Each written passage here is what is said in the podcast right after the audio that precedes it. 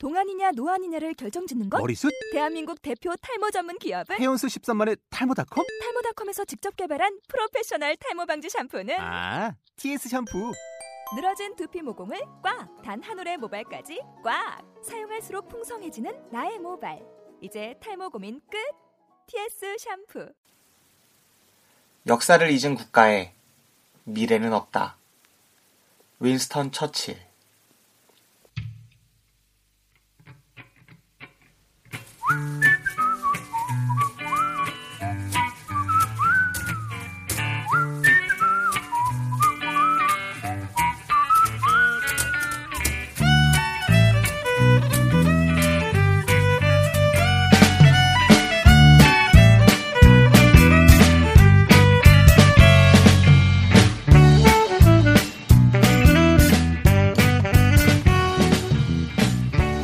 안녕하세요.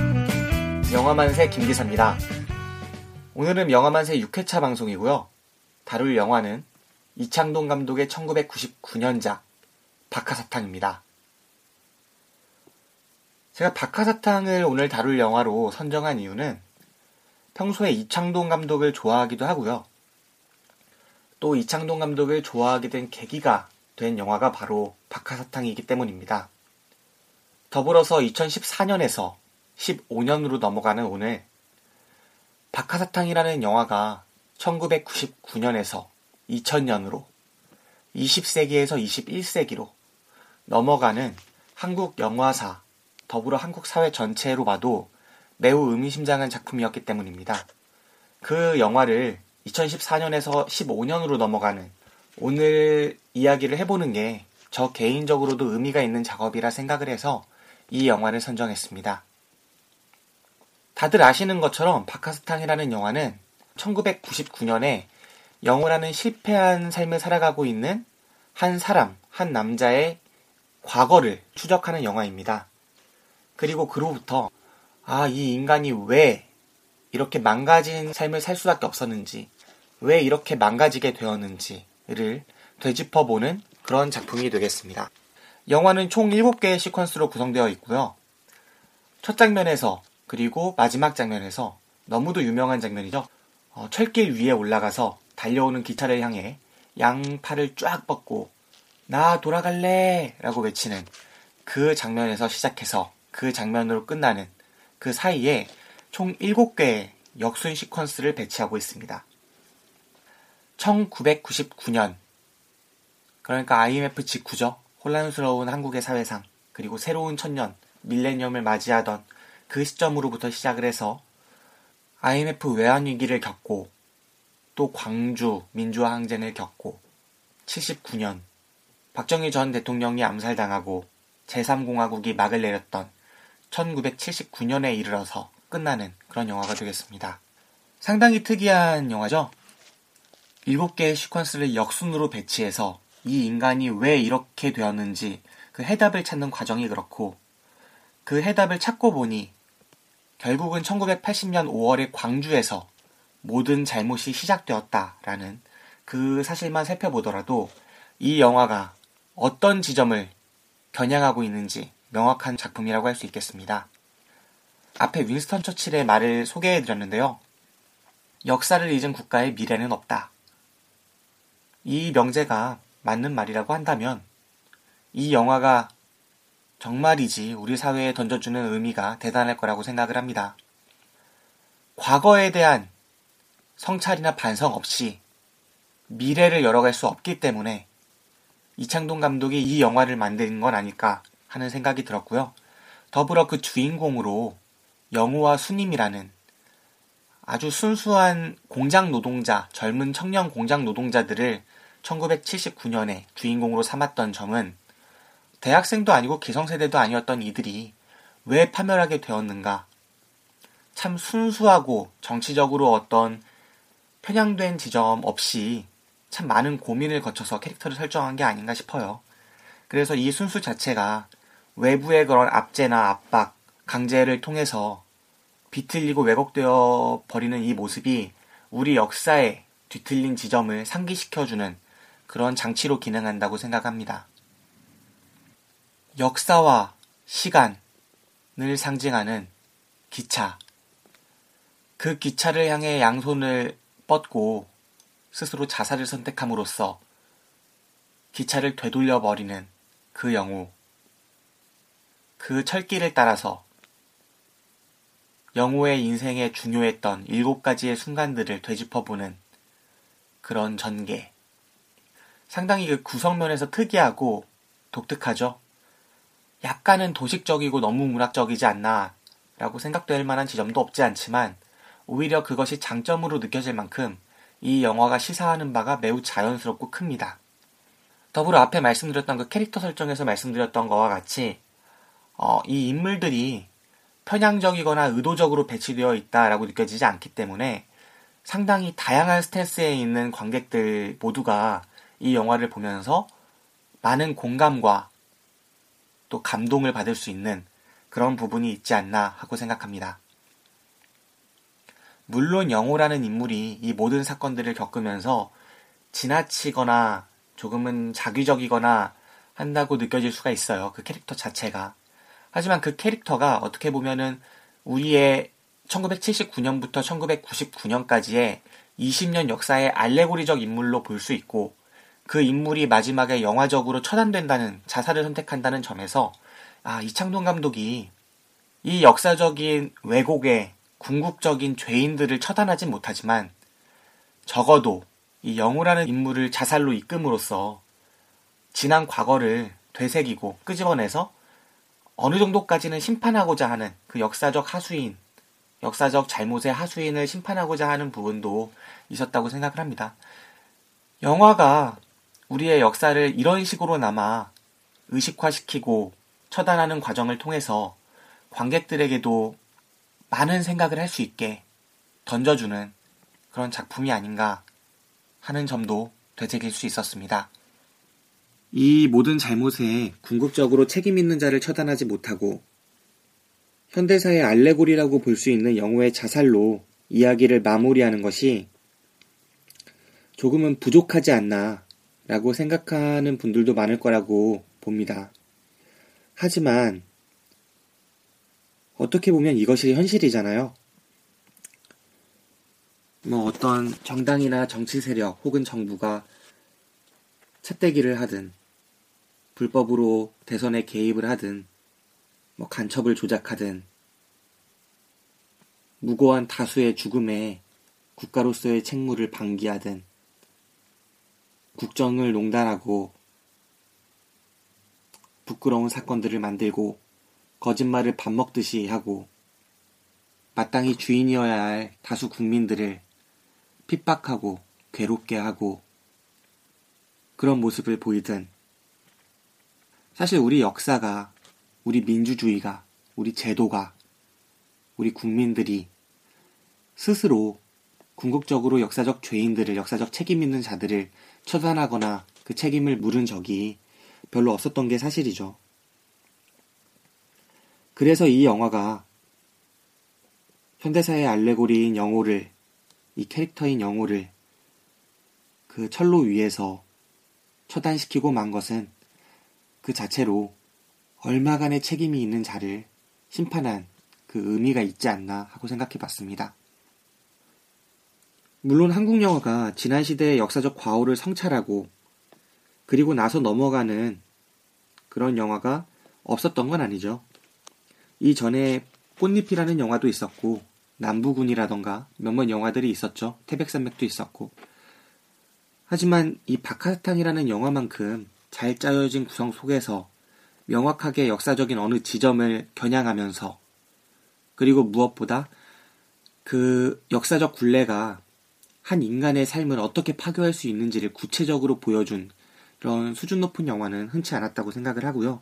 이 영화를 계기로 해서 이천 년대 이후에 화려한 휴가라거나 스카우트, 이십육 년과 같이 광주 사태를 직접적으로 영화에 담고 더불어 그 이후에 트라우마까지 살핀 작품들이 계속해서 만들어질 수 있었던 게 아닌가 하고 생각을 해봅니다.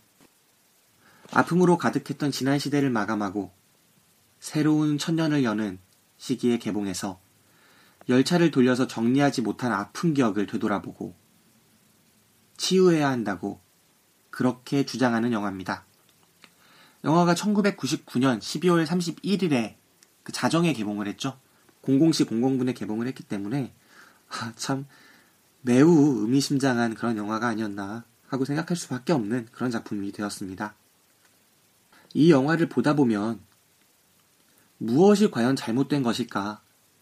무엇이 영호의 순수를 앗아가고 영호의 삶을 비틀리게 했고 영호를 괴물로, 돌연변이로 만들어 버린 것인가 하는 생각이 듭니다.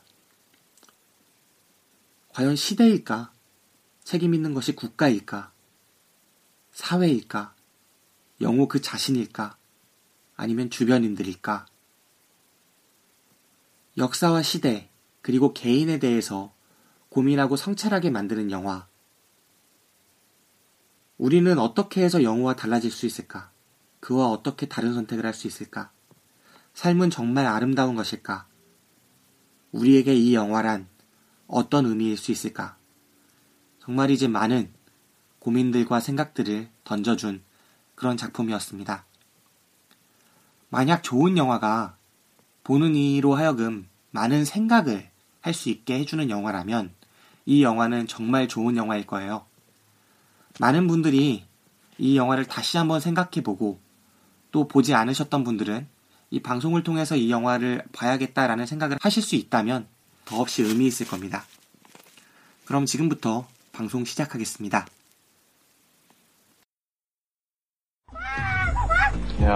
이창동 감독의 박하사탕이 올 한 해 한국 영화를 빛낸 가장 뛰어난 작품으로 선정됐습니다. 박하사탕은 인생의 종착역에 다다른 한 남자의 과거를 거슬러가며 암울했던 우리의 현대사가 개인의 삶을 얼마나 피폐하게 만들었는지를 설득력 있게 그려내고 있다는 평가를 받았습니다. 박하사탕은 이 같은 호평에 걸맞게 올해 대종상 최우수 작품상을 비롯해 각종 해외 영화제에서도 주요 상들을 휩쓸어 한국 영화의 위상을 높이는 데 큰 몫을 했습니다. 오늘 다룰 영화는 지난번에 예고했던 대로 박하사탕입니다. 박하사탕을 제가 선정한 이유는 지난 방송 때도 말씀을 드렸지만 제가 국내 감독들 중에서 가장 좋아하고 또 존경하는 분이 이창동 감독님이에요. 뭐 밀양이나 또 시라거나 뭐 유명한 작품들이 많죠. 명성을 얻었던. 그리고 그 중에서도 제가 이창동 감독님의 작품을 처음으로 접했던 게 바로 이 영화 박하사탕이기 때문에 제가 영화만세라는 팟캐스트 프로그램을 만들어가면서 이 영화를 꼭 다뤄야겠다라고 생각을 했습니다. 그래서 여섯 번째 방송으로 이창동 감독님의 박하사탕이라는 영화에 대해서 이야기를 해보도록 하겠습니다. 박하사탕이라고 하면은 떠오르는 이미지가 다들 있을 거예요. 그리고 그 박하사탕 중에서도 영화에 등장하는 영화 속의 순임이가 영호에게 보내줬던 하나씩 하나씩 편지를 쓸 때마다 하나씩 하나씩 담아서 보내줬던 그 하얀 박하사탕. 식당 가보시면은 커다란 통에 그렇게 포장지 없이 약간 다이아몬드 형태로 놓여져 있는 흔한 박하사탕이죠. 그 모양의 박하사탕을 영화 속에 이제 등장을 시키는데 상쾌하고 깔끔하고 뭐 알싸하고 뭐 그런 느낌이 대체로 떠오르지 않을까 싶어요. 박하사탕 하면. 이 영화의 제목이 박하사탕인 것, 순임이가 영호에게 보내줬던 것, 그리고 영호가 그 박하사탕을 그리워했던 것. 영화 속에서 박하사탕이 무엇을 상징하는지, 그것이 바로 이 영화 박하사탕을 이해하는 데 있어서 가장 중요한 부분이 아닐까 하고 생각을 해봅니다. 이 영화는 이십년간의 시간여행을 다루는 영화입니다. 영화의 오프닝이 너무도 유명하죠. 충북 제천의 어느 냇가 위에, 냇가라고 해야 되나? 강 위에, 하천 위에 기차 선로가 놓여져 있죠. 그리고 그 기차 선로 위에 한 중년의 영호라는 인물이 올라가서 달려오는 기차를 향해서 양팔을 쫙 벌리면서 나 이제 돌아갈래 하고 외치는 그 장면 너무도 유명해서 많은 분들이 기억하실 거라고 생각을 합니다. 영화의 오프닝과 그리고 엔딩 씬이 그 장면인데 아 정말 인상적이죠. 한 인물의 자살, 그리고 영화는 그 인물이 왜 이런 선택을 하게 되는지 그 인물의 과거로 돌아가서 선로를 따라서 과거로 돌아가면서 이 인물이 왜 자살을 택하게 되는지 그 이야기를 우리 한국의 이 지난 이십년간의 근현대사의 격동의 물결 속에서 하나하나 그려내고 있는 그런 영화라고 할 수 있겠습니다. 오늘도 박하사탕이라는 영화에 대해서 어, 기본적으로 시놉시스부터 읽어드리는 게 영화에 대한 이해를 하기에 좀 더 좋을 것 같습니다. 어, 이 영화 같은 경우에는 챕터가 일곱 개로 나눠져 있고 첫 번째 챕터부터 간단한 설정을 말씀드리도록 하겠습니다. 첫 번째 챕터, 야유회입니다. 천구백구십구 년 봄, 주인공인 김영호가 가리봉 봉우회의 야유회 장소에 느닷없이 나타난다. 이십 년 전 첫사랑 여인 순임과 함께 소풍을 왔던 곳. 그러나 세월은 모든 것에 앗아가 버린 후다. 기찻길 철로 위, 나 다시 돌아갈래. 영호의 절규는 기적소리를 뚫고 영화는 천구백구십구 년 오늘에서 과거로의 여행을 시작한다. 챕터 이, 사진기. 사흘 전 봄, 영호는 마흔 살. 직업은 없다. 젊은 시절 꿈, 야망, 사람, 모든 것을 잃고 아무것도 남지 않은 중년. 어렵사리 구한 권총 한정으로 죽어버리려 하는데 뜬금없이 나타난 사내의 손에 이끌려 이제는 죽음을 앞둔 첫사랑 순임을 만나게 된다. 그러나 순임은 이미 혼수 상태에 빠져 그를 알아볼 수 없었다. 쓰러져가는 그녀 곁에서 박하사탕을 든 채 울음을 토하는 영호. 그리고 그녀가 남긴 추억의 카메라를 단돈 사만 원에 팔아버린다. 세 번째 챕터, 삶은 아름답다. 천구백구십사 년 여름, 서른다섯 세 가구점 사장 영호. 마누라 홍자는 운전 교습 강사와 바람을 피우고 그는 가구점 직원 미쓰리와 바람을 피운다. 어느 고깃집에서 과거 형사 시절 자신이 고문했던 사람과 마주치는 영호. 삶은 아름답다라고 중얼거려 본다. 집들이를 하던 날 아내의 홍자의 기도가 장황하게 이어질 때 그는 밖으로 뛰쳐나간다. 그 안의 모든 것들로부터. 천구백구십사 년 어느 여름의 일. 네 번째 챕터, 고백. 천구백팔십칠 년 봄, 영호는 달코 다른 형사다. 아내 홍자는 예정일을 얼마 남지, 남기지 않은 만삭의 몸이다. 사랑도 열정도 점점 식어만 가는 지극히 일상적인 삶에 대한 권태로움으로 지쳐버린 김영호. 그는 아내를 사랑하지 않는다. 잠복 근무차 출장 갔던 군산의 허름한 옥탑방, 카페 여종업원의 품에 안긴 그는 첫사랑 순임을 목 놓아 부르며 울음을 터뜨린다. 천구백팔십칠 년 사월.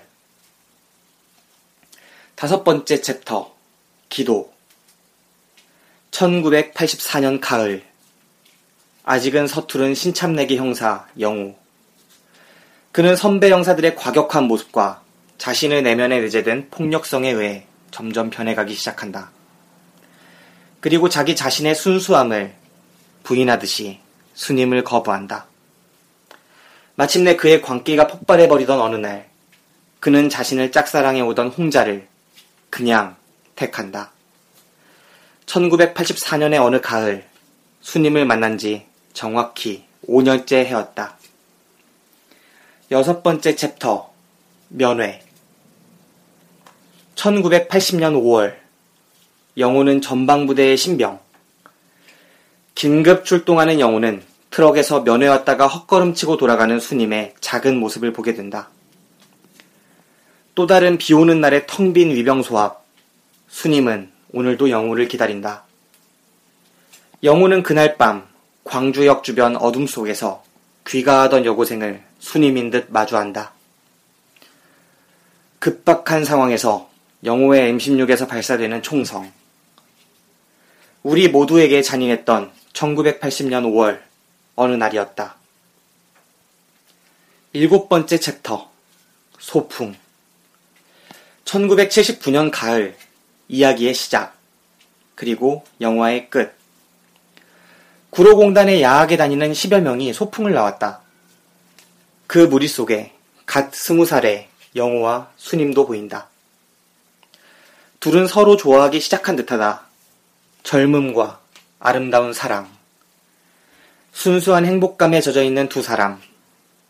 눈부신 햇살 아래서 영호는 순임이 건네준 박하사탕 하나가 세상에서 최고로 맛있다.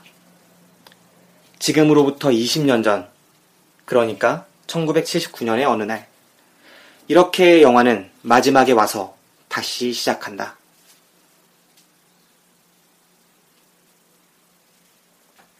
여기까지가 영화의 기본적인 줄거리일 것 같아요. 영화는 일곱 개의 챕터로 나눠져 있고요.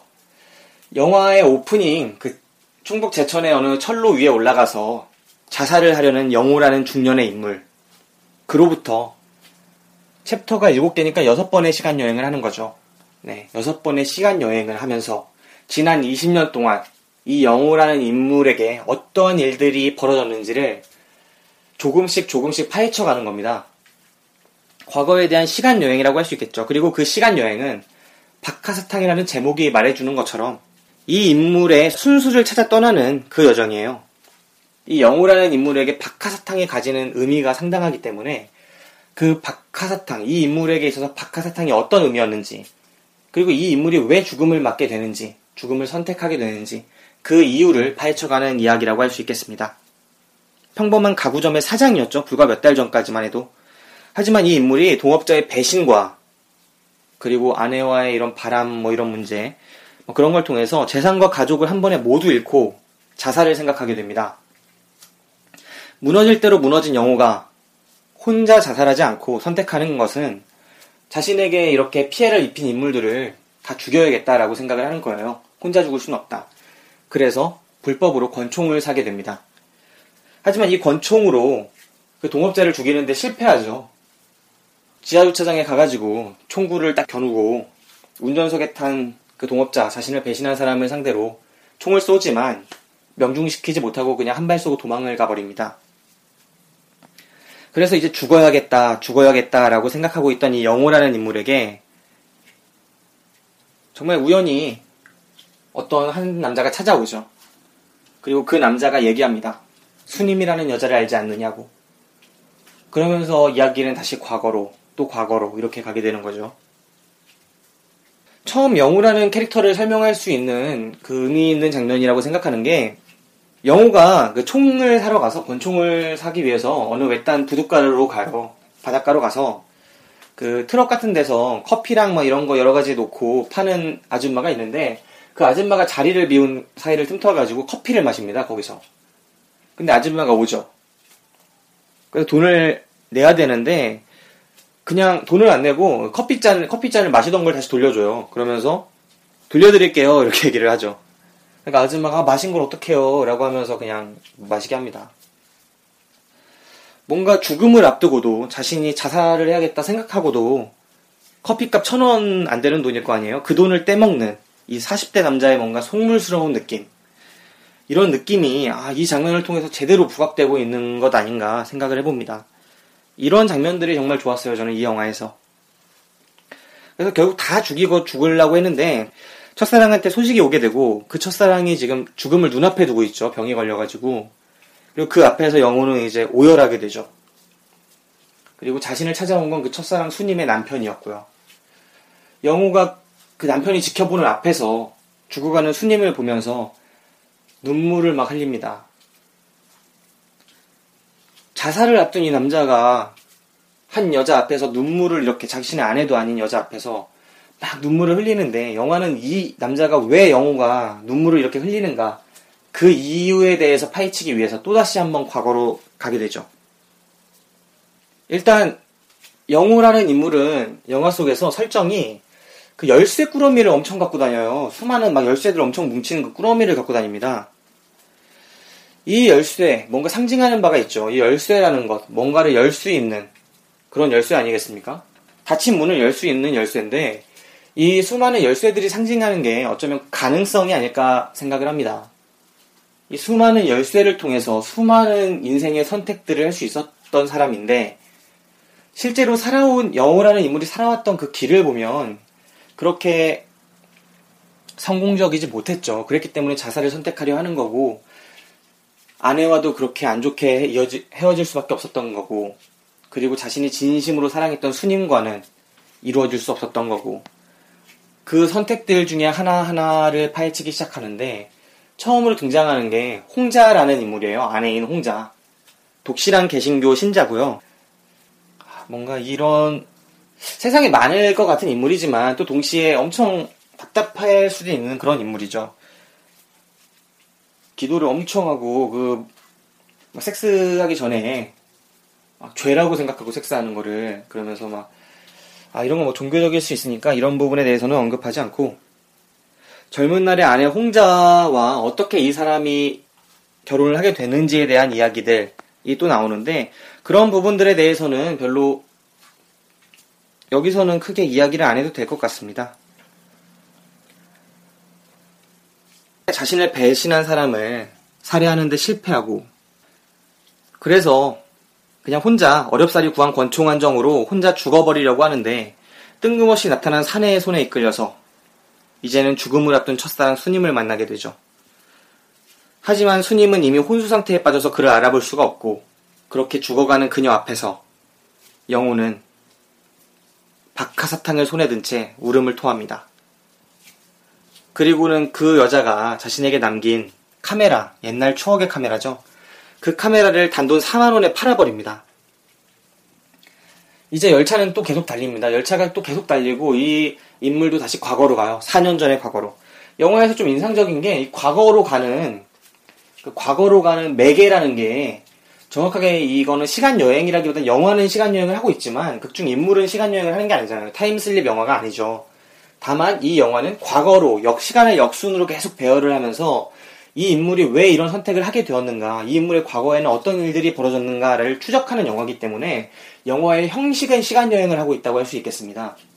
인물은 계속 그 시대의 인물이지만 이렇게 영화의 형식이 시간여행을 하고 있고, 그 시간여행을 형식적으로 만들어주는 그 매개는 열차예요. 열차가 계속 달리는 모습을 보여주죠. 시간여행을 할 때마다 열차가 선로를 따라서 달리는 모습들을 계속 보여주고, 그 열차가 달려서 이제 정착하는 곳은 또 이제 과거가 되는 겁니다. 이 부분의 영상도 매체분 매력이 있고 분위기도 좋고, 정말 연출이 되게 세련되게 잘 된 것 같아요. 그 당시 기술력으로도 형식과 내용을 절묘하게 조화시키는 그런 이창동 감독의 센스가 돋보이는 부분이 아닌가 생각을 해봅니다. 이제 계속 기차가 달리고 어느덧 천구백구십사 년 여름에 이르게 됩니다. 천구백구십사 년 여름에 가구점 사장이던 영호는 서른다섯 살이죠.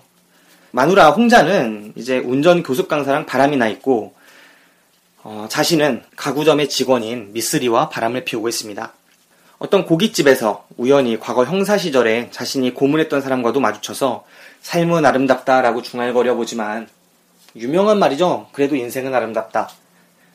트로츠키가, 스탈린의 추적을 피해서 이제 멕시코로 도망쳤던 트로츠키가 자신에게 보내진 그 소련에서 스탈린이 보낸 그 암살자의 총구 앞에서 이야기했던 마지막 말이라고 하죠. 그래도 인생은 아름답다. 하지만 이 영화 속에서 영호가 화장실에서 소변을 누면서 옆에 있는 옆에 있는 자신이 옛날에 고문했던 사람을 바라보면서 삶은 아름답다, 그죠? 이렇게 얘기를 하는 건 전혀 아름답지 않아요. 영화를 보신 분들은 아시겠지만 뭔가 뭔가 되게 역설적으로 이게 진짜 삶이 아름답지 않았다, 영호라는 사람의 삶이 정말 아름답지 않다라는 거를 보여주는 그런 장면이었던 것 같습니다. 천구백구십사 년의 모습들은, 아, 이 영호라는 인물과 그의 아내, 서른다섯 살인 가구점 사장으로 살고 있는 이 영호라는 인물의 인생이 얼마나 부조리한 것들로 가득 차 있는가, 이 인물은 얼마나 불행한가, 이 인물의 삶은 얼마나 아름답지 않은가, 이거를 보여주고 있었던 챕터예요. 이 챕터에서는 모든 것이 답답하고 부조리합니다. 이제 자기 집에서 집들이를 하는 날 그 아내 홍자가 기도를 정말 장황하게 해요. 독실한 개신교 신자기 때문에. 아, 그래서 그걸 참다 못한 영호가 이제 밖으로 그냥 무작정 막 뛰쳐나가는 장면, 그 장면이 인상적으로 그려지죠. 기차는 또 달립니다. 그래서 천구백팔십칠 년 봄으로 오게 됩니다. 이때의 영호는 닳고 달아있는 형사예요. 그리고 아내인 홍자는 예정일을 얼마 남기지 않은 만삭의 몸입니다. 사랑도 열정도 점점 식어만 가는, 그리고 지극히 일상적인 삶의 그 권태 때문에 지쳐버려 있는 이 김영호라는 인물. 이 인물은 아내를 전혀 사랑하지 않습니다. 만삭의 아내인데, 천구백팔십칠 년 봄에서 인상적으로 보여지는 장면은 어, 잠복근무차 군산의 어느 허름한 물망초라는 이름의 그 카페, 주점, 뭐 이곳에 영호가 가면서 벌어지는 일들이에요. 여기 이 챕터에서 인상적인 부분은, 이 물망초라는 그 카페라고 할게요. 그 카페에서 이 영호라는 인물은 거기에 일단 여급이라고 해야 되나? 그 종업원, 여자 종업원을 만나게 되죠. 그리고 이 여자 종업원에 종업원과 결국 자게 되는데, 이 여자 종업원과의 바람을 핀다는 느낌이 아니라 이 인물이 이 종업원을 매개로 다른 여자를 그리워하고 있다는 인상이 강하게 남습니다. 그리고 영화가 진행될수록 보여지는 거는 사실은 순임이라는, 처음에 자신에게 카메라를 남기고 죽어가고 있었던 그 여자, 자살을 하려고 했던 영호를 불러세운 그 여자, 바로 그 여자 순임이라는 사람을 그리워하는 영호의 모습을 보여주는 거죠. 정말 여기서 그 옥탑방에서 이 카페 여종업원하고 같이 자면서 첫사랑이었던 순임이라는 여자를 정말 목 놓아 부르고 막 울음을 터뜨리는 그 천구백팔십칠 년의 사월, 그 시절의 이야기를 그리고 있습니다. 그리고 나서 기차는 또 사 년 전으로 또 갑니다. 그리고 영호는 여기서는 전방부대의 신병이죠. 우리나라 전방 군부대의 신병인데, 어, 이 장면에서 순임이가 면회를 오는 장면들이 나와요. 순임이가 영호를 만나기 위해서 면회를 오는데 계속 엇갈리죠. 만나지 못합니다. 트럭에서 이제 긴급 출동하는 그 트럭에 실려가지고 영호가 막 어딜 가는데, 순임이는 또 거기를 이제 영호를 만나지 못하고, 영호가 어디 작전을 나갔다고 하는 말 때문에 영호를 만나지 못한 채로 위병소에서 돌아오는 거죠. 그리고 순임을 지나쳐서 그 영호를 태운 트럭이 지나가고 사람들이 그 여자 예쁘다고 막 환호를 합니다. 그리고 그 속에서 이등병이었던 영호는 아무런 얘기를 하지 못하죠. 서로는 알아보지 못하고, 영호는 알아봤지만, 그러면서 슬프게도 또 엇갈리는 장면이 인상적으로 그려집니다. 그리고 나서 영호는 오일팔 광주 민주화 항쟁, 그곳으로 출동을 가게 됩니다. 영혼의 부대가. 그리고 그곳에서 영호가 실수로 어떤 여고생을 죽게 하는, 엠십육으로 이제 오발이라고 해야 되나요? 잘못 눌러가지고 죽게 하는 그런 장면이 나타나죠. 그리고 그곳에서 총, 자신도 총을 맞아서, 잘못 발사된 총을 맞아서 이제 평생 장애를 안게 됩니다. 오른발을 좀, 오른다리를 절뚝이게 되는 그런 장애를 얻게 되고, 천구백팔십 년 오월의 광주, 이 군부대에서의 삶이 영호라는 인물을 크게 왜곡되게 만들었던, 뒤틀리게 만들었던 그런 모습으로 그려지죠. 그리고 마지막 챕터는 결국 천구백칠십구 년 가을, 이야기의 시작이자 영화의 끝인 그 장면입니다. 구로공단 야학에 다니는 열 명 정도의 젊은이들이 소풍을 와서 막 기타 치고 놀고 하는데, 그 머릿속에 이제 영호와 순임이 있는 거죠. 둘의 설정은 약 스무 살 정도 되는 젊은이들이고, 그리고 그 둘은 서로 좋아하기 시작한 것처럼 보여요. 정말 젊고 풋풋하고 아름다운 사랑처럼 보이죠. 순수하고 건강한 행복감에 젖어있는 두 사람, 그리고 이 둘이 처음 만났을 때 순임이 영호에게 박하사탕 하나를 건네줍니다. 현재 시점인 천구백구십구 년부터 이십 년 전인 천구백칠십구 년의 어느 날, 영화는 마지막에 와서 다시 시작하는 그 처음의 이야기를 보여주는 거죠. 하지만 결말은 이미 지어져 있는 거죠. 오프닝이 결국 결말이기 때문에, 이 영호라는 인물이, 이렇게 순수하고 풋풋했던 이 인물이 왜 그렇게 비극적인 삶을 살아갈 수밖에 없었는가. 그리고 그 선택의 순간들에는 이 인물을 둘러싼 우리 근현대에 왜곡된 역사가 있지 않았나, 사회가 있지 않았나, 그런 문화들이 있지 않았나 하고 영화가 이야기를 하고 있는 겁니다. 앞에 말씀드린 것처럼 이 박하사탕이라는 영화는 시간 역순으로 구성되어 있어요. 상영된 시퀀스 순서대로 이걸 나열해본다면, 처음에 야유회, 뭐 사진기, 삶은 아름답다, 그리고 고백, 면회, 소풍, 뭐 이런 여섯 챕터, 일곱 챕터로 나눠져 있는데, 어, 천구백칠십구 년 박정희 시대가 종말을 고할 무렵, 김영호와 정수님이 야학에서 소풍을 가가지고 서로 사랑하게 되는 그런 모습들, 그리고 그 다음에 김영호라는 인물이 군대에 입대했다가 개고생하고 광주 진압군으로 투입된 다음에 오발 사고를 또 겪고, 그 이후에 또 세상에 찌들어서 형사를 해서 고문 형사가 돼서 점점 파멸해 가다가 마침내 사기도 당하고 이제 자살을 결심한 순간에 정수님이라는 자신의 첫사랑의 죽음에 초대되게 되고, 그리고 나서 마지막에 이제 우연히 알게 된 야학 동창생들, 옛날 그 야학의 동창생들 모임에 가가지고 나 다시 돌아갈래! 라고 그렇게 절규하면서 자살을 하기까지, 이 이야기를, 한 인간의 인생 역정을 시간 역순으로 보여주는 거죠. 폭력과 광기의 역사가 만들어낸 또 하나의 희생자, 그리고 동시에 권력의 하수인이었던, 그 부조리한 권력의 하수인이었던 이 영호라는 인물의 눈을 통해서 역사를 거꾸로 바라보고, 우리가 우리의 한때를 적절한 거리를 확보한 채 바라볼 수 있게 만드는 그런 영화가 아니었나 생각을 해봅니다. 시대로부터 자유로울 수 없었던 사람들과 그리고 그들을 둘러싼 지난 시간들의 가슴 아파하는 그런 영화라고 할 수 있겠죠. 앞에 말씀드린 것처럼 박정희 정권 말기부터 팔십 년대 이제 광주 민주화항쟁 그리고 아이엠에프 경제대란 직후의 뭐 이런 혼란스러웠던 시기들 역시 한국의 굴곡진 현대사 속 한 인물이 겪었던 그런 이야기, 그 속에서 우리 사회가 이 사회라는 것이 한 인간에게 어떠한 영향을 미칠 수 있는가. 제가 봤을 때 박하사탕이라는 영화가 우리나라에 나온 거는 아 정말 의미 있는, 우리 영화사를 통틀어서 정말 의미 있는 작업이 아니었던가 그렇게 생각을 해봅니다. 정말 이창동이라는 감독님을 제가 이 영화를 통해서 알게 됐고 또 좋아하게 되었는데, 이 방송 들으시는 분들 중에 혹시 안 보신 분들이 있으시다면 권하는 그런 영화입니다. 이런 영화를 보지 않고서 한국 영화를 봤다고, 한국 영화를 좋아한다고 말하기는 어렵지 않나 이렇게 생각을 해보고요. 독재 정권에서 벗어나가지고 이제 민주화를 이룬 우리 사회죠. 하지만 아직도 이런 주제는 민감하다라고 생각이 보통 되는 것 같아요.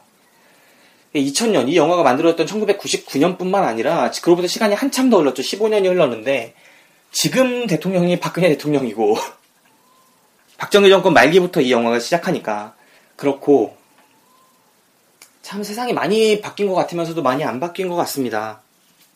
여전히 민감해 보이는 이 이야기를 이창동 감독은 독재 정권의 피해자였다가 다시 또 가해자가 되었고, 그리고 궁극적으로는 파멸에 이르게 되는 이 한 명의 평범한 영호라는 사내의 삶을 통해서 조명하려고 시도를 하고 있죠.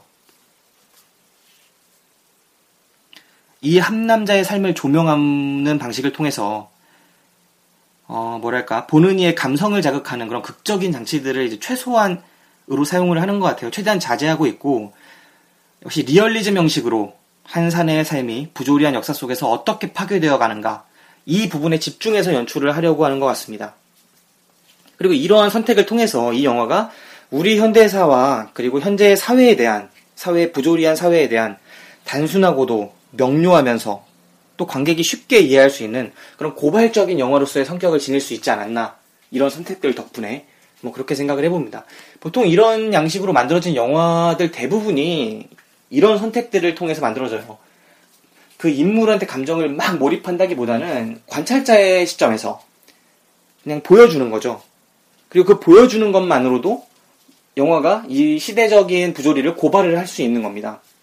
너무 명확한 역사의식에 기반을 한 영화이기 때문에 더욱 그런 거죠. 원인과 결과가 꼬리에 꼬리를 물고 진행되는 그런 자기적인 양식으로부터 완전히 탈피했다고 보기는 좀 어렵지만, 그렇다 하더라도 역순기법을 이렇게 차용한 것이 잘못하면 주인공의 삶을 너무 직접적으로 보여줄 수 있는 이런 류의 영화에서 영화가 심파적인 장르로 흐를 수 있는 그런 위험을 미연에 방지하고 있는 그런 형식적인 특성이라고 생각을 해봅니다. 자꾸 과거로 가고 과거로 가고 과거로 가고 이런 방식을 통해서 보여주는 것이 직접적으로 한 인물의 삶을 시대적으로 몰입하게끔 쫙 이어가는 것보다 형식적으로 보면 얼핏 불친절해 보이기도 하지만 동시에 더욱 친절한 거예요. 어떻게 보면 계속 사람들이 궁금증을 품게 되고, 어, 왜 이렇지? 왜 이렇게 됐을까? 그거를 계속 과거로 돌아가면서 설명하는 방식이 오히려 이 형식적인 특성 때문에 개인한테 몰입을, 시대적으로 자연스러운 시간적 순서에 따른 영화의 형식, 형식을 통해서 몰입하게끔 만드는 걸 최소화하면서도 역사적인 부조리를 좀 더 친절하게 관객들한테 이렇게 알려준다는 측면에서 더욱 친절한 설정이 아닌가라고 생각을 합니다. 아, 이 영화를 보면서 느꼈던 건 폭력이 폭력을 낳는다는 거예요. 그것이 심지어 의도되지 않은 폭력이었을지라도 폭력은 폭력을 낳는 게 아닌가 그런 생각이 들었습니다. 팔십 년 오월에 광주에서 영호는 머뭇거리고 있던 자신의 순수를 쏴 죽인 거나 다름이 없죠. 그 머뭇거리던 여고생을 자신이 실수로 쏘아 죽였던 것, 그 머뭇거리던 여고생의 모습이 마치 영호의 눈에 순임처럼 보였고, 자신이 순임을 쏴 죽였던 그 장면, 그 이후부터 영호의 삶이 뒤틀리기 시작하는 거고, 바로 그 장소가 팔십 년 오월의 광주였다는 것. 정말 이 영화가 한 인물의 파멸에 대한 책임을 어디에 강하게 묻고 있는지 단적으로 상징하고 있는 그런 장면이 아니었던가 생각을 해봅니다. 이 사건 이후로 팔십 년 광주 이후로 그는 절뚝거리게 되죠. 그리고 그 주변의 세상도 역시 그와 함께 절뚝거리게 되는 것 같아요. 영화의 끝부분에서 보여진 영호는 이제가 스물이 된 순수한 청년이었는데 그 사람이 군대에 입대하게 되면서 여전히 순이미를 사랑하는 선한 청년이었는데도 동시에 팔십 년 오월에 광주에 투입해서 역사의 피해자이면서 동시에 가해자가 되게 되면서 무고했던 한 여고생을 죽이게 되면서 쏘아 죽이게 되면서 모든 것이 어긋나게 되는 거죠. 이제 과거에 순수한 청년으로 그 들꽃을 좋아하고 사진 찍기를 좋아했던 그 청년으로는 되돌아갈 수 없게 되는 그런 모습들이 보여지게 됩니다. 광주로 출동하기 직전에 내무반에서 영호의 박하사탕이 막 쏟아지죠. 그 수님이 하나씩 하나씩 보내줬던 그 박하사탕들이 쏟아지고 그게 군대 워커에 의해서 전투화에 의해서 막 짓밟히는 장면을 딱 보여주는 것들이 강한 상징처럼 느껴져요. 그리고 동시에 나중에 영호, 영호가 계속 박하사탕을 엄청나게 먹는데 그 박하사탕을 먹어도 순수했던 과거로 돌아가지 못하는 그 모습이 비극적으로 느껴지게끔 하는 부분이기도 하죠. 이런 장면들이. 아, 이 사람이 뭐 맛을 먹었던, 그렇게 집착하면서 먹었던 박하사탕이 어떤 거였구나. 이런 게 단적으로 느껴지게 되는 겁니다. 군대에서 제대하고 신참내기 형사가 된 이후로 민주화 운동을 하다가 잡혀온 학생들을 고문하는 그런 형사가 되고, 고문경찰이 되고, 그가 이제 선배 형사들의 과격한 모습하고, 자기 내면에 내재되어 있는 폭력성하고 그런 것들에 물들어서 막 고통스러워하면서도 막 변하기 시작하죠. 그래서 고문하면서 손에 똥을 묻히는 그런 사람이 되고 잡혀 들어왔던 그 노조원이었죠. 처음에 고문했던 사람이 그 사람을 막 고문을 막 하다가 그 사람이 싼 똥에 손을 더럽히게 되고 그 다음부터 막 손을 계속 만지면서 똥내가 빠지지가 않는다고 막 울면서 얘기를 하죠. 이런 장면들이 폭력성에 오염되어가는 그런 한 인간의 모습들을 정말 강하게 보여주는 것 같아요. 그, 이 사람이 막 울면서 똥내가 빠지지 않는 거 손 막 씻을 때 화장실에 뒤따라 들어온 선배 형사가 그 냄새 잘 안 빠지지. 그렇게 말해요. 정말 무심하게. 그 모습이 폭력성에 오염되어 있는 그 영호한테 배어있는 똥내와 같은 악취가 앞으로도 잘 빠지지 않을 것이다. 라고 말하는 역시 상징적인 장면인 것 같았습니다. 이제 형사 생활을 하고 있던 영호 앞에 갑작스럽게 이제 순임이 어느 날 나타나게 되죠.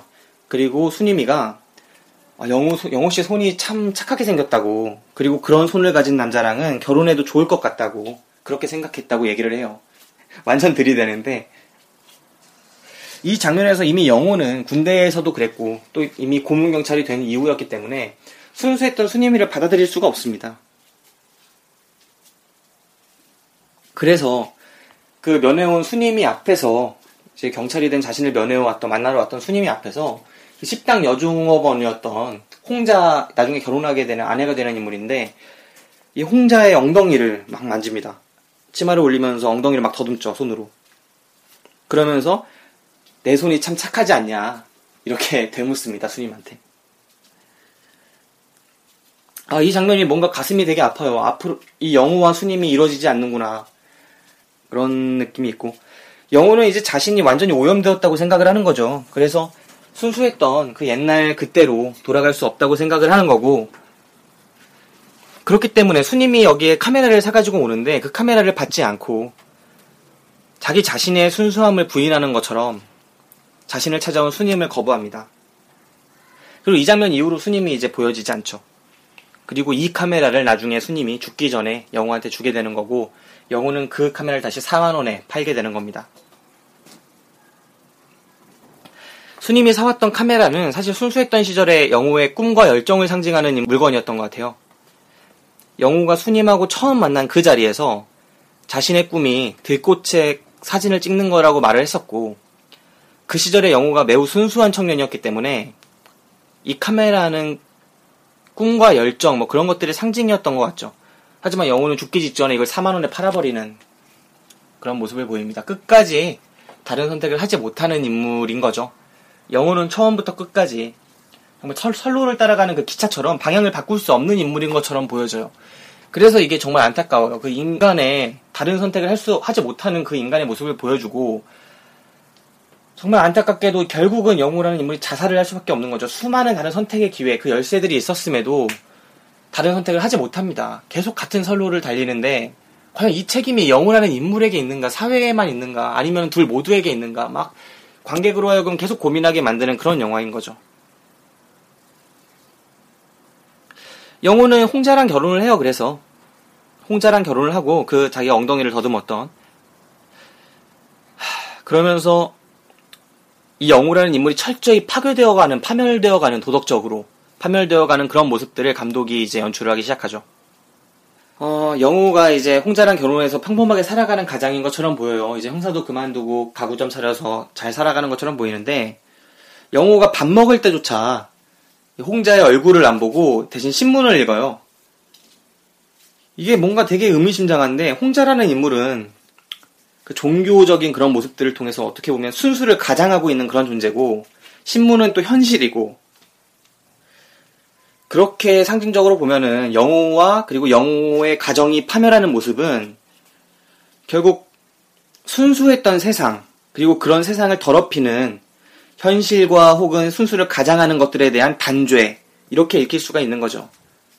결국 영호가 이루고 있던 그 가정 자체가 홍자라는 순수를 가장하고 있는 것과 영호라는 현실에 완전히 찌든 것, 이 두 가지를 완전히 영호가 파멸시키면서, 이 가족을 파멸시키면서 정말 순수했던 것, 과거의 영호와 수님, 그거를 더럽히는 이 현재의 영호의 가정을 완전히 파멸시키면서 순수를 파멸시키는 것에 대한 영화적인 단죄가 이루어지고 있는 그런 상징적인 장면이 아닌가라고 또 생각을 하게 됐습니다.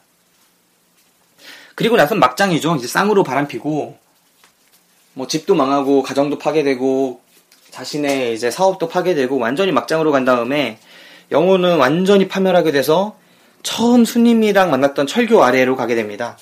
그리고 그곳에는 예전에 통기타 반주에 맞춰서 함께 노래를 부르던 친구들이 그대로 있죠. 하지만 그 사람들은 그대로지만 그대로가 아니에요. 다들 바뀌었죠. 시대와 함께. 예전에는 맑고 청량하게 노래를 부르던 친구들이 지금은 완전히 술에 취해가지고 자기 몸도 못 가누면서 노래방 기계 반주에 맞춰서 몸을 흔들어야 되는 그런 모습들. 영호는 옛날처럼 그들 사이에 쉽사리 끼어서 이제 놀지 못하고, 그리고 자리를 박차고 나가가지고 철교 위에 올라서 달려오는 기차를 향해서 나 다시 돌아갈래 라고 외치면서 죽음을 맞이하는 모습. 멈추지 않고 선로 위를 가로막은 개인의 위로 달려오는 그 기차. 그 기차가 역사의 수레바퀴를 상징한다고 만약에 이해를 해본다면 영호는 그 밑에 깔리는 소시민으로 이해를 할 수 있겠죠. 그리고 그 아래에서 모든 걸 잃고 목숨도 내줘야 하고 열차에 대항하다가 마지막 장면에서 자기를 파멸시키는 그런 모습. 아, 뭔가 이 장면, 영화가 전체적으로 많은 상징들이 있고 그 상징을 어떻게 해석하느냐에 따라 다른 식으로 볼 수 있을 것 같아요. 그리고 그 상징을 구체적으로 막 끄집어내서 막 해석한다기보다는 정말 자연스럽게 이 상징들이 읽혀지거든요. 그리고 오래 생각하면서 아, 이 장면이 그 장면이구나 라고 다시 문득문득 문득 떠오르게 되는 그런 영화가 좋은 영화라고 생각을 하는데, 이 영화가 딱 그렇습니다. 정말 자기적이라고 느껴지는 게 아니라 자연스러운 영화인데 나중에 문득문득 문득 그 장면이 이런 의미가 있었던 건 아닐까 하고 생각하게 되는 그런 영화인 거죠. 영화 제작비도 그 당시에 다른 한국 영화들에 비해서 많은 편이 아니었고, 또 당시에 뭐 이천 년 정도면은 편한 최루성 멜로 같은 거 아니면 코미디 뭐 이런 것들이 대세 아니었습니까? 그런데 이 박하사탕이라는 영화가 성공을 한 건 정말 이창동이라는 감독의 역량과 그리고 너무나 좋았던 시나리오, 그리고 시대적인 상황, 배경, 이런 것들 때문이 아니었나 싶어요. 우리 사회에 영호처럼 살지 말아야 한다, 역사를 인정하고 우리는 더 이상 영호처럼 살지 않기 위해서 선로 밖으로 이탈해야 한다, 달리는 열차에 맞서서 그 열차를 세워야 하는데 그 방식은 혼자 이렇게 팔 벌리고 선로 위에 올라가는 건 결코 아니다, 이렇게 생각했던 사람이 많았던 그 시절이 아닌가 싶어요. 이천 년, 이천 년의 대한민국이 그러지 않았나 싶습니다. 영호의 입을 통해서, 그 타락한 영호의 입을 통해서 그래도 삶은 아름다운가? 하고 묻는 이창동 감독.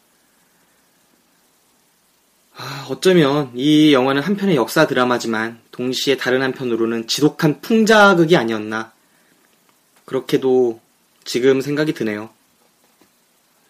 지금에야 이렇게 가볍게 그 시절을 돌아볼 수 있겠지만 당사자들은 어떤 마음으로 그 시대를 헤쳐나왔을까요?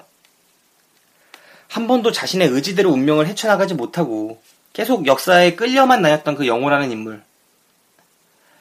그냥 이야기의 마지막이자 영화의 첫 장면인 그 선로 위에서만 자신의 죽음을 선택했을 뿐이지 군대에 입대해서 광주로 보내진 것도, 그리고 광주에서 무고한 소녀를 쏘아 죽였던 것도, 심지어는 형사가 돼서 조합원이나 대학생들을 체포하고 고문했던 것도 모두 그 상황과 현실이 그 영호라는 인물을 그쪽으로 몰아갔기 때문이 아닌가, 그런 생각이 들었습니다.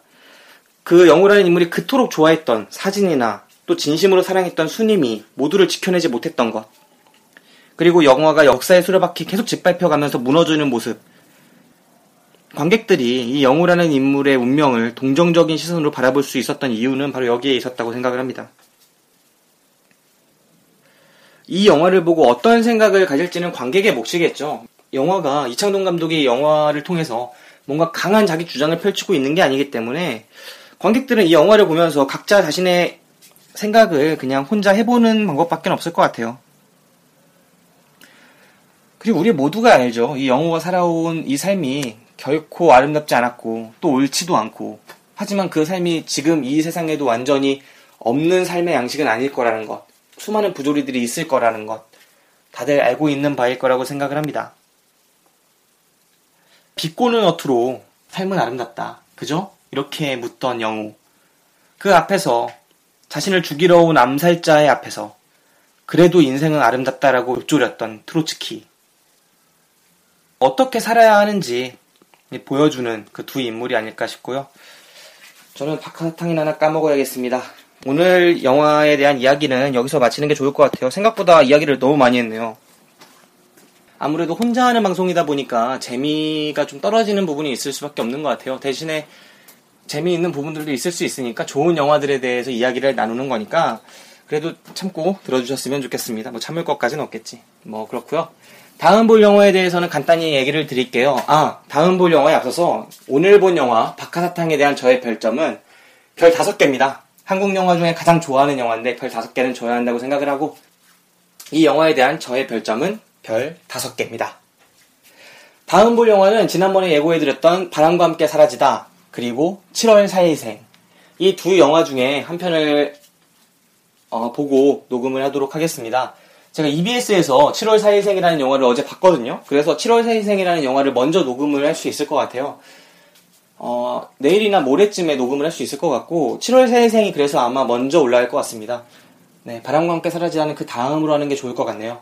칠월 사일생이라는 영화도 원래 올리버 스톤 감독이죠. 그리고 톰 크루즈 주연의 윌리엄 데포도 나오고 좋은 영화입니다. 그 영화도 원래 제가 다루려고 했던 영화 중에 한 편이기 때문에 이렇게 빨리 다루게 될지는 몰랐지만, 아무튼 그 영화도 다음 방송에서 이야기를 나눌 수 있을 것 같네요. 여러분께서는 지금 영화만세를 듣고 계십니다.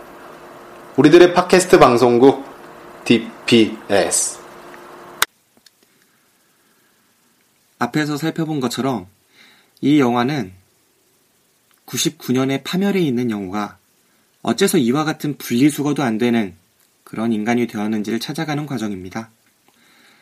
총 일곱 개의 시퀀스를 역주행하고요. 그 매개가 되는 건 역사와 시간을 상징하는 열차입니다. 어, 여섯 번째 시퀀스를 보면 영호가 왜 이런 인간이 되었는지 그 이유가 나오죠.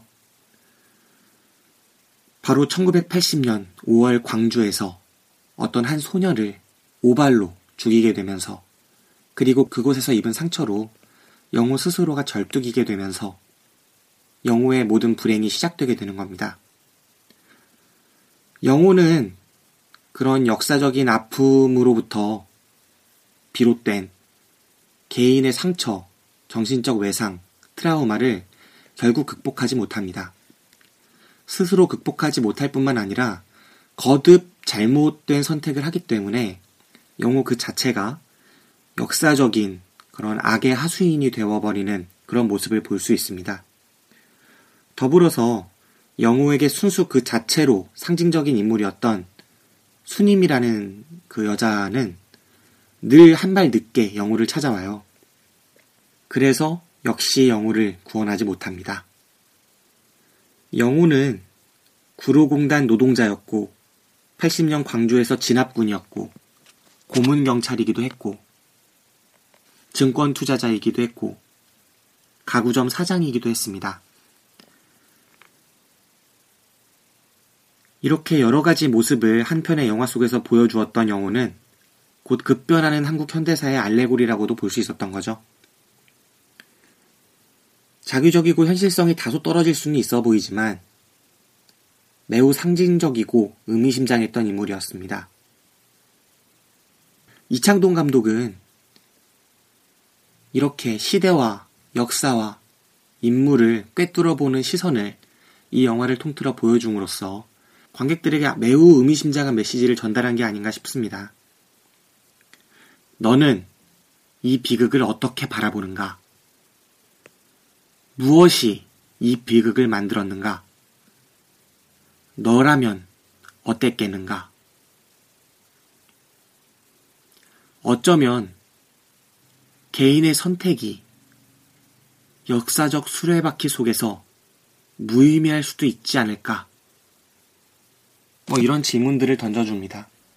뭐 박하사탕이라는 영화뿐만 아니라 전 세계적으로 살펴보면 세계 여러 나라의 근현대사의 그런 굴곡진 모습들을 보여줬던 대하 영화들이 존재했죠. 데이빗 린의 닥터지바고가 그랬고 베르나르도 베르톨루치의 천구백 년이라거나 마지막 황제도 그러했고 장이모우의 인생, 첸카이거의 패왕별이, 로버트 제메키스의 포레스트 검프, 빌 어거스트의 영혼의 집, 뭐 이런 작품들이 모두 어떤 굴곡진 현대사, 그 속에서 한 인간의 삶을 보여주는 그런 영화들이었습니다.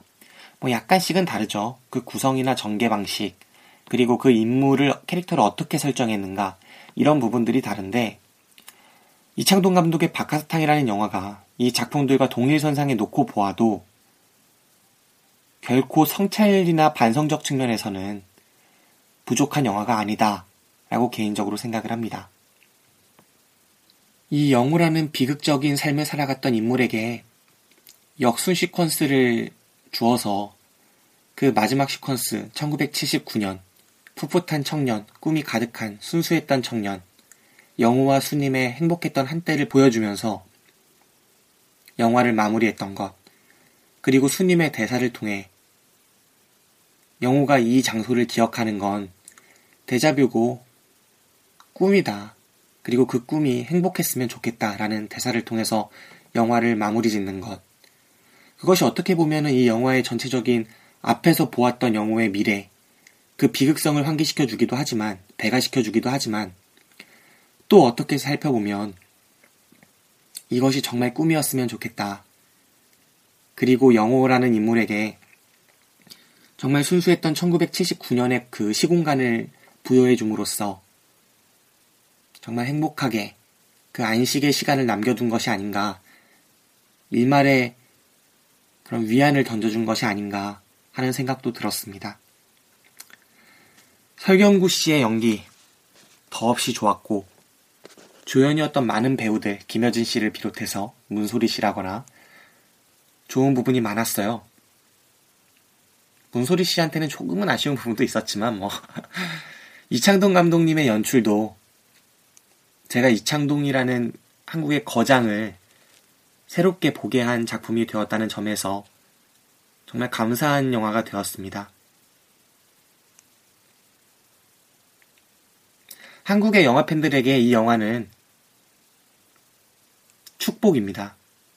그리고 숙제고 거울이고 뭐 그런 영화입니다. 많은 분들이 이 영화를 보시고 또 여러가지 담론을 재생산할 수 있는 그런 기회가 되었기를 소망합니다. 지금까지 들어주신 여러분들께 감사드리고요. 어, 원래 일월 저희 당일 배송 영화방 첫 방송으로 일월 초 방송으로 디피에스 영화상이 나가기로 했죠. 그런데 저희가 십이월 삼십일일에서 일월 일일까지 집계를 끝내기 때문에 방송을 또 준비하고 하는 시간까지 계산을 해보면 어, 조금 시간이 늦어질 수 있을 것 같아요. 일월 초중반까지. 아무래도 그러다 보니까 영화만세 두 편을 먼저 보내드리기로 했습니다. 그래서 박하사탕과 그 다음 방송인 칠월 사일생 이렇게 두 편의 영화만세를 먼저 보내드리고요. 그 다음에 어, 영화상 방송을 진행하도록 하겠습니다. 이천십사 년 저희 당일 배송 영화방을 들어주신 많은 분들께 감사드리고요. 앞으로도 많은 관심 부탁드립니다. 한국 영화 이천십오 년 더 좋은 영화가 많이 나왔으면 좋겠네요. 영화 팬들이 더욱 성숙할 수 있는 한 해가 되었으면 좋겠고, 새해에는 조금은 더 따뜻한 일들 많았으면 좋겠습니다. 다사다난했던 이천십사 년, 불행했던 사람들에게 위안이 될 수 있는 한 해가 되기를 바랍니다. 저희 당일 배송 영화방도 더욱 노력하겠습니다. 감사합니다.